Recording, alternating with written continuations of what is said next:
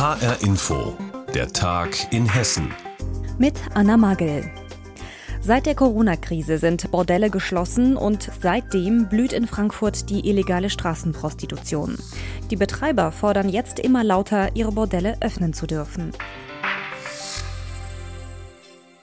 Zwar ist Prostitution in Hessen nicht grundsätzlich verboten, aber der Betrieb sogenannter Prostitutionsstätten, also Bordellen, ist seit einem halben Jahr verboten. Schon zweimal haben hessische Bordellbetreiber versucht, das Verbot juristisch zu kippen, ohne Erfolg. Jetzt versucht es ein Betreiber aus dem Frankfurter Bahnhofsviertel ein drittes Mal. Tobias Lübben berichtet. Die Elbestraße im Frankfurter Bahnhofsviertel.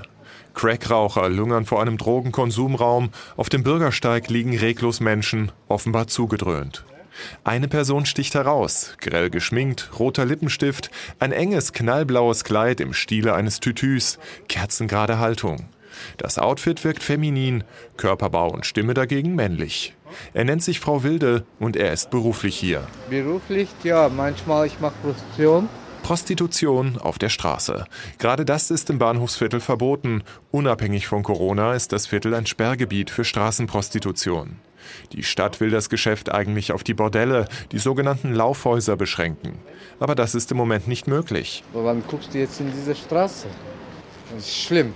Die Straße sieht gespenstisch aus, vermüllt und verwahrlost, und das größte und prachtvollste Haus ist buchstäblich vernagelt. Ein Laufhaus. Das habe der Besitzer ganz bewusst gemacht, sagt Matthias Heinrich, Leiter der Frankfurter Stadtpolizei. Wir stehen hier vor einem, der das mit entsprechender Verbretterung dann sogar jetzt hier auch optisch sehr deutlich macht, um auch klarzustellen, dass hier auch kein äh, Betrieb stattfindet. Was uns natürlich freut, weil wir hierdurch jetzt sicher sind, dass hier jetzt keine Verstöße mehr begangen werden. Schon seit sechs Monaten ist der Bordellbetrieb in Hessen inzwischen untersagt. Wegen Corona. Prostitution, sagt Heinrich, gebe es trotzdem. Es gibt hier bestimmte äh, Hotels, äh, die entsprechende Zimmer anbieten zu kleinem Preis und dort findet dann diese Verrichtung dann entsprechend statt. Es gibt aber auch andere Bereiche, wo das stattfinden kann. Etwa Wohnungen, Autos oder auch Hinterhöfe. Tatsächlich verbietet die hessische Corona-Verordnung nicht die Prostitution, sondern nur den Betrieb von Prostitutionsstätten wie Bordellen. Für die Bordellbetreiber sei das existenzgefährdend, sagt der Frankfurter Rechtsanwalt Michael Kartal. Er vertritt den Betreiber eines Laufhauses im Bahnhofsviertel, der nun gegen die Corona-Verordnung klagt. Wenn schon Prostitution, dann am besten in Bordellen, sagt Kartal. Sie haben eine Kontrolle darüber, dass die dort tätigen Damen eine Zulassung haben. Es wird kontrolliert, dass es sich nicht um Zwangsprostitution handelt. Und es müssen bestimmte Auflagen an die Ausstattung und die Hygiene eingehalten werden. Trotz zweier Niederlagen vor Gericht rechnet sich Kartal diesmal gute Chancen aus. Denn schon zehn Bundesländer haben inzwischen den Bordellbetrieb unter Auflagen wieder zugelassen. Die hessische Landesregierung ist dazu aber nicht bereit. Auf HR-Anfrage teilt das zuständige Sozialministerium mit, Lockerungen in diesem Bereich seien schwierig. Von Bordellen gingen immer noch hohe infektiologische Risiken aus. Warum das nicht auch in Hotels, Autos oder anderswo gilt, dazu äußert sich das Ministerium nicht. Seit einem halben Jahr müssen die Bordelle in Hessen geschlossen bleiben. Ein Betreiber aus Frankfurt hat jetzt wieder gegen diese Verordnung geklagt. Infos dazu hatte Tobias Lübben. Im Prozess um den getöteten Kasseler Regierungspräsidenten Walter Lübcke hat jetzt die ehemalige Lebensgefährtin des Mitangeklagten Markus H. ausgesagt. Unsere Gerichtsreporterin Heike Borowka war dabei und wir haben sie vor der Sendung gefragt, was hat die Zeugin über Markus H. denn genau gesagt? Sie hat Markus H. als einen Rechtsextremisten beschrieben, als einen Reichsbürger, als einen Menschen, der andere manipuliere, als einen Menschen, der eine extreme Affinität zu Waffen habe. Sie hat wörtlich gesagt, Stefan Ernst ist der Macher, Markus H., also ihr ehemaliger Freund, sei immer der Denker gewesen. Sie hat beschrieben, dass er eine Gürtelschnalle mit einem Hakenkreuz hat. Sie hat beschrieben von anderen Devotionalien, von denen wir in diesem Prozess ja schon gehört haben, die er in seiner Wohnung hat. Also alles SS-Sachen, Nazi-Sachen, Bücher, die er darüber verschlungen habe. Und sie hat ihn zitiert mit einem Satz. Er soll mal zu ihr gesagt haben, wenn er eine Diagnose bekommen würde, also von einer schweren tödlichen Krankheit, dann würde er sich einen Sprengstoffgürtel umschnallen und, ich zitiere wörtlich, so viele Kanacken wie möglich mitnehmen. Wie hat die Frau auf dich gewirkt? Sie hat zunächst einen sehr patenten Eindruck gemacht, einen sehr präzisen Eindruck gemacht. Den Eindruck einer Frau, die durchaus analytisch ist, die gut beschreiben kann, was sie da erlebt hat, die auch Distanz dazu herstellen kann, eine selbstbewusste Frau. Aber im Laufe dieses Nachmittags, als nämlich die Verteidiger von Markus H. dann das Fragerecht nach vielen, vielen Stunden bekommen haben, da hat sich das Bild ein bisschen gewandelt. Es ging schon vorher um ihre Tätowierungen. Sie hat zum Beispiel eine Tätowierung auf dem Körper. Meine Ehre heißt Treue. Das war das Motto der Waffen-SS. Sie hat auch Runen tätowiert. Sie hat für alles Erklärungen gehabt. Sie hat erklärt, dass sie dieses Motto auf dem Körper tätowiert organisiert habe, weil das gelte ihren Hunden und darunter würden Hundenamen stehen. So, und als nun die Verteidigung von Markus H. dran war, da ging es eben nochmal um Tätowierungen und es wurden Bilder gezeigt. Bilder von einem großen Hakenkreuz, das sie auf dem Oberschenkel hatte jetzt nicht mehr hat. Sie ist nach einer Rechtsrockband gefragt worden, von der sie gesagt hat, die kenne sie nicht. Dann hat die Verteidigung Fotos gezeigt. Das zeigt sie mit einem T-Shirt dieser Rechtsrockband.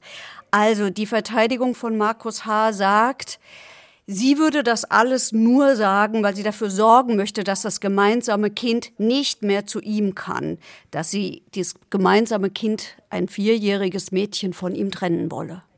Welche Bedeutung hat diese Aussage denn jetzt für den Prozess? Markus H. ist angeklagt wegen Beihilfe zum Mord. Das ist schwierig ihm nachzuweisen. Deshalb, weil die Bundesanwaltschaft sagt, das sei sozusagen eine Art psychische Beihilfe. Also er habe Stefan Ernst angestachelt. Diese Aussage heute zeichnet uns das Bild eines Rechtsextremisten, eines Menschen, der sicherlich nicht besonders sympathisch ist. Aber es ist eben kein Nachweis für die Tat, die ihm vorgeworfen wird, nämlich die Beihilfe zum Mord. Also wir haben ein Bild bekommen von jemandem, der vor Gericht nicht aussagt, aber den Vorwurf, der gegen ihn erhoben wird, den hat es nicht erhärtet. Infos zum Lübcke-Prozess waren das von HR-Gerichtsreporterin Heike Borufka. Weltweit passiert es jeden Tag. Verbraucher erhalten ein Postpaket von einem unbekannten Absender aus China oder Singapur. Im Inneren des Pakets befinden sich Samentüten, die der Empfänger gar nicht bestellt hat. Vorsicht, sagen da die Behörden, denn diese Samen könnten hochgefährlich sein. HR-Inforeporter Klaus Pradella hat mit einer Betroffenen aus Hessen gesprochen, die so ein Päckchen aus China bekommen hat. Als Jana Henzel aus Wettenberg bei Gießen vor gut einem Monat ihren Briefkasten öffnete, staunte sie nicht schlecht. Ja, ich habe halt das Päckchen gesehen, habe mich gefreut, weil ich hatte eine Kette bestellt und habe gedacht, dann ist sie da, aber war leider nicht der Fall. Ich habe dann reingeguckt und es waren dann Blumensamen drin. Samen, die sie gar nicht bestellt hatte. Zwar fiel der Frau gleich ein Aufkleber des Zolls auf, sie legte die Sendung aber zur Seite. Erst ein paar Tage später kam sie ihr wieder in Erinnerung. Dann war ich bei Facebook und habe dann gesehen, dass der RP einen Aufruf gemacht hat, dass Blumensamen verschickt werden. Also da stand drin, man sollte entsorgen und ich habe gedacht, das mache ich nicht. Ich, ich schreibe denen mal eine E-Mail, vielleicht können sie die ja gebrauchen zum Untersuchen. Ich habe auch direkt eine Antwort bekommen und die haben sie am nächsten Tag abgeholt. Denn die mysteriöse Post Postsendung ist kein Einzelfall, sagt Wolfgang Willig vom Pflanzenschutzdienst beim Regierungspräsidium in Gießen. Wir haben im Moment in Hessen elf solcher Sendungen. Wir vermuten aber, dass es äh, weitaus mehr sind. Und auch aus den anderen Bundesländern haben wir inzwischen gehört, dass da Sendungen angekommen sind. Aber eben nicht nur in Deutschland, sondern auch in Japan, in USA. Was die Päckchen für den Pflanzenschutzdienst so brisant macht, sie enthalten wie bei Jana Hensel Samen von oft zunächst unbekannten Pflanzen, deren Einfuhr streng verboten ist. Weil wir haben ja auch am Saatgut Pflanzenkrankheiten, denken Sie mal an die bei uns bekannten Brandkrankheiten, zum Beispiel am Getreide, die ganz klar mit dem Saatgut vertragen werden. Und es können sich genauso auch Viren und so kleine Fadenwürmer am oder im Saatgut befinden. finden, die zu Anbauproblemen führen würden. Zum Beispiel im Rübenanbau. Dort kommt es durch Viren zu einem starken Befall von Blattläusen. In anderen Fällen kann es sich bei den hochgefährlichen Samen um solche invasiver Arten handeln. Wir haben ja da einige Beispiele wie den Knöterich und das japanische Springkraut, die hier schon zum Beispiel an Bachläufen zu großen Problemen geführt haben. Deswegen bittet das Regierungspräsidium, solche Päckchen im Hausmüll zu entsorgen, keinesfalls aber auszusehen. Warum die überwiegend aus Fernost stammenden Päckchen überhaupt verschickt werden, ist für die Behörden noch ein großes Rätsel. Es gibt da viele Vermutungen, das fängt beim Bioterrorismus an oder diese invasiven Arten, dass die hier etabliert werden sollen oder dass es Bewertungen im Internet dann indizieren soll, aber im Moment weiß es keiner genau, was dahinter steckt. Gefährliche Samen aus China. Klaus Pradella hat uns informiert. Wenn Sie Fragen zum Thema haben, klicken Sie auf die Facebook-Seite des Gießener Regierungspräsidiums. Dort gibt es weitere Infos. Wer aufmerksam durch den Wald geht, kann es eigentlich nicht mehr übersehen. Der Klimawandel setzt den Bäumen richtig zu. Auch bei uns in Hessen. Der aktuelle Waldzustandsbericht zeigt, dass es sehr schlecht um die Gesundheit des Waldes steht. So schlecht wie noch nie seit den ersten Aufzeichnungen dazu in den 80er Jahren. Was heißt das für die Arbeit der Förster im Wald und vor welchen Herausforderungen stehen sie? HR-Inforeporterin Anna Vogel ist dieser Frage nachgegangen. Die Erde unter unseren Füßen staubt. Der Oberboden ist knochentrocken. Und dass die fahlen weißen Gerippe vor uns im Wald bei Groß-Gerau einmal Buchen waren, ist kaum mehr erkennbar. Das verraten höchstens die vertrockneten Blätter am Boden. Forstamtsleiter Klaus Fellbecker kommentiert. Das ist nicht der Herbst, der hier schon eingesetzt hat, sondern das ist leider der Tod, der hier die Buchen dahingerafft hat. Für Fellbecker und sein Team heißt es jetzt, prüfen, dass keiner der Bäume beim nächsten Sturm auf den Forstweg fällt und jemanden verletzt. Der Sommer 2020 hat den Wald nochmal deutlich verändert, erzählt auch Ralf Baumgärtel, Revierförster im Naturschutzgebiet Kühkopf-Knoblauchsaue. Mir scheinen die Absterbeprozesse zumindest hier in, in dieser Region noch drastischer als in den letzten zwei Jahren, vor allen Dingen was die Geschwindigkeit anbetrifft. Ich fahre mit Klaus Fellbecker an den Zäunen des Frankfurter Flughafens vorbei, in den Wald bei Mörfelden-Walldorf. Alles, was, was Fichte oder Lärche ist, ist tot.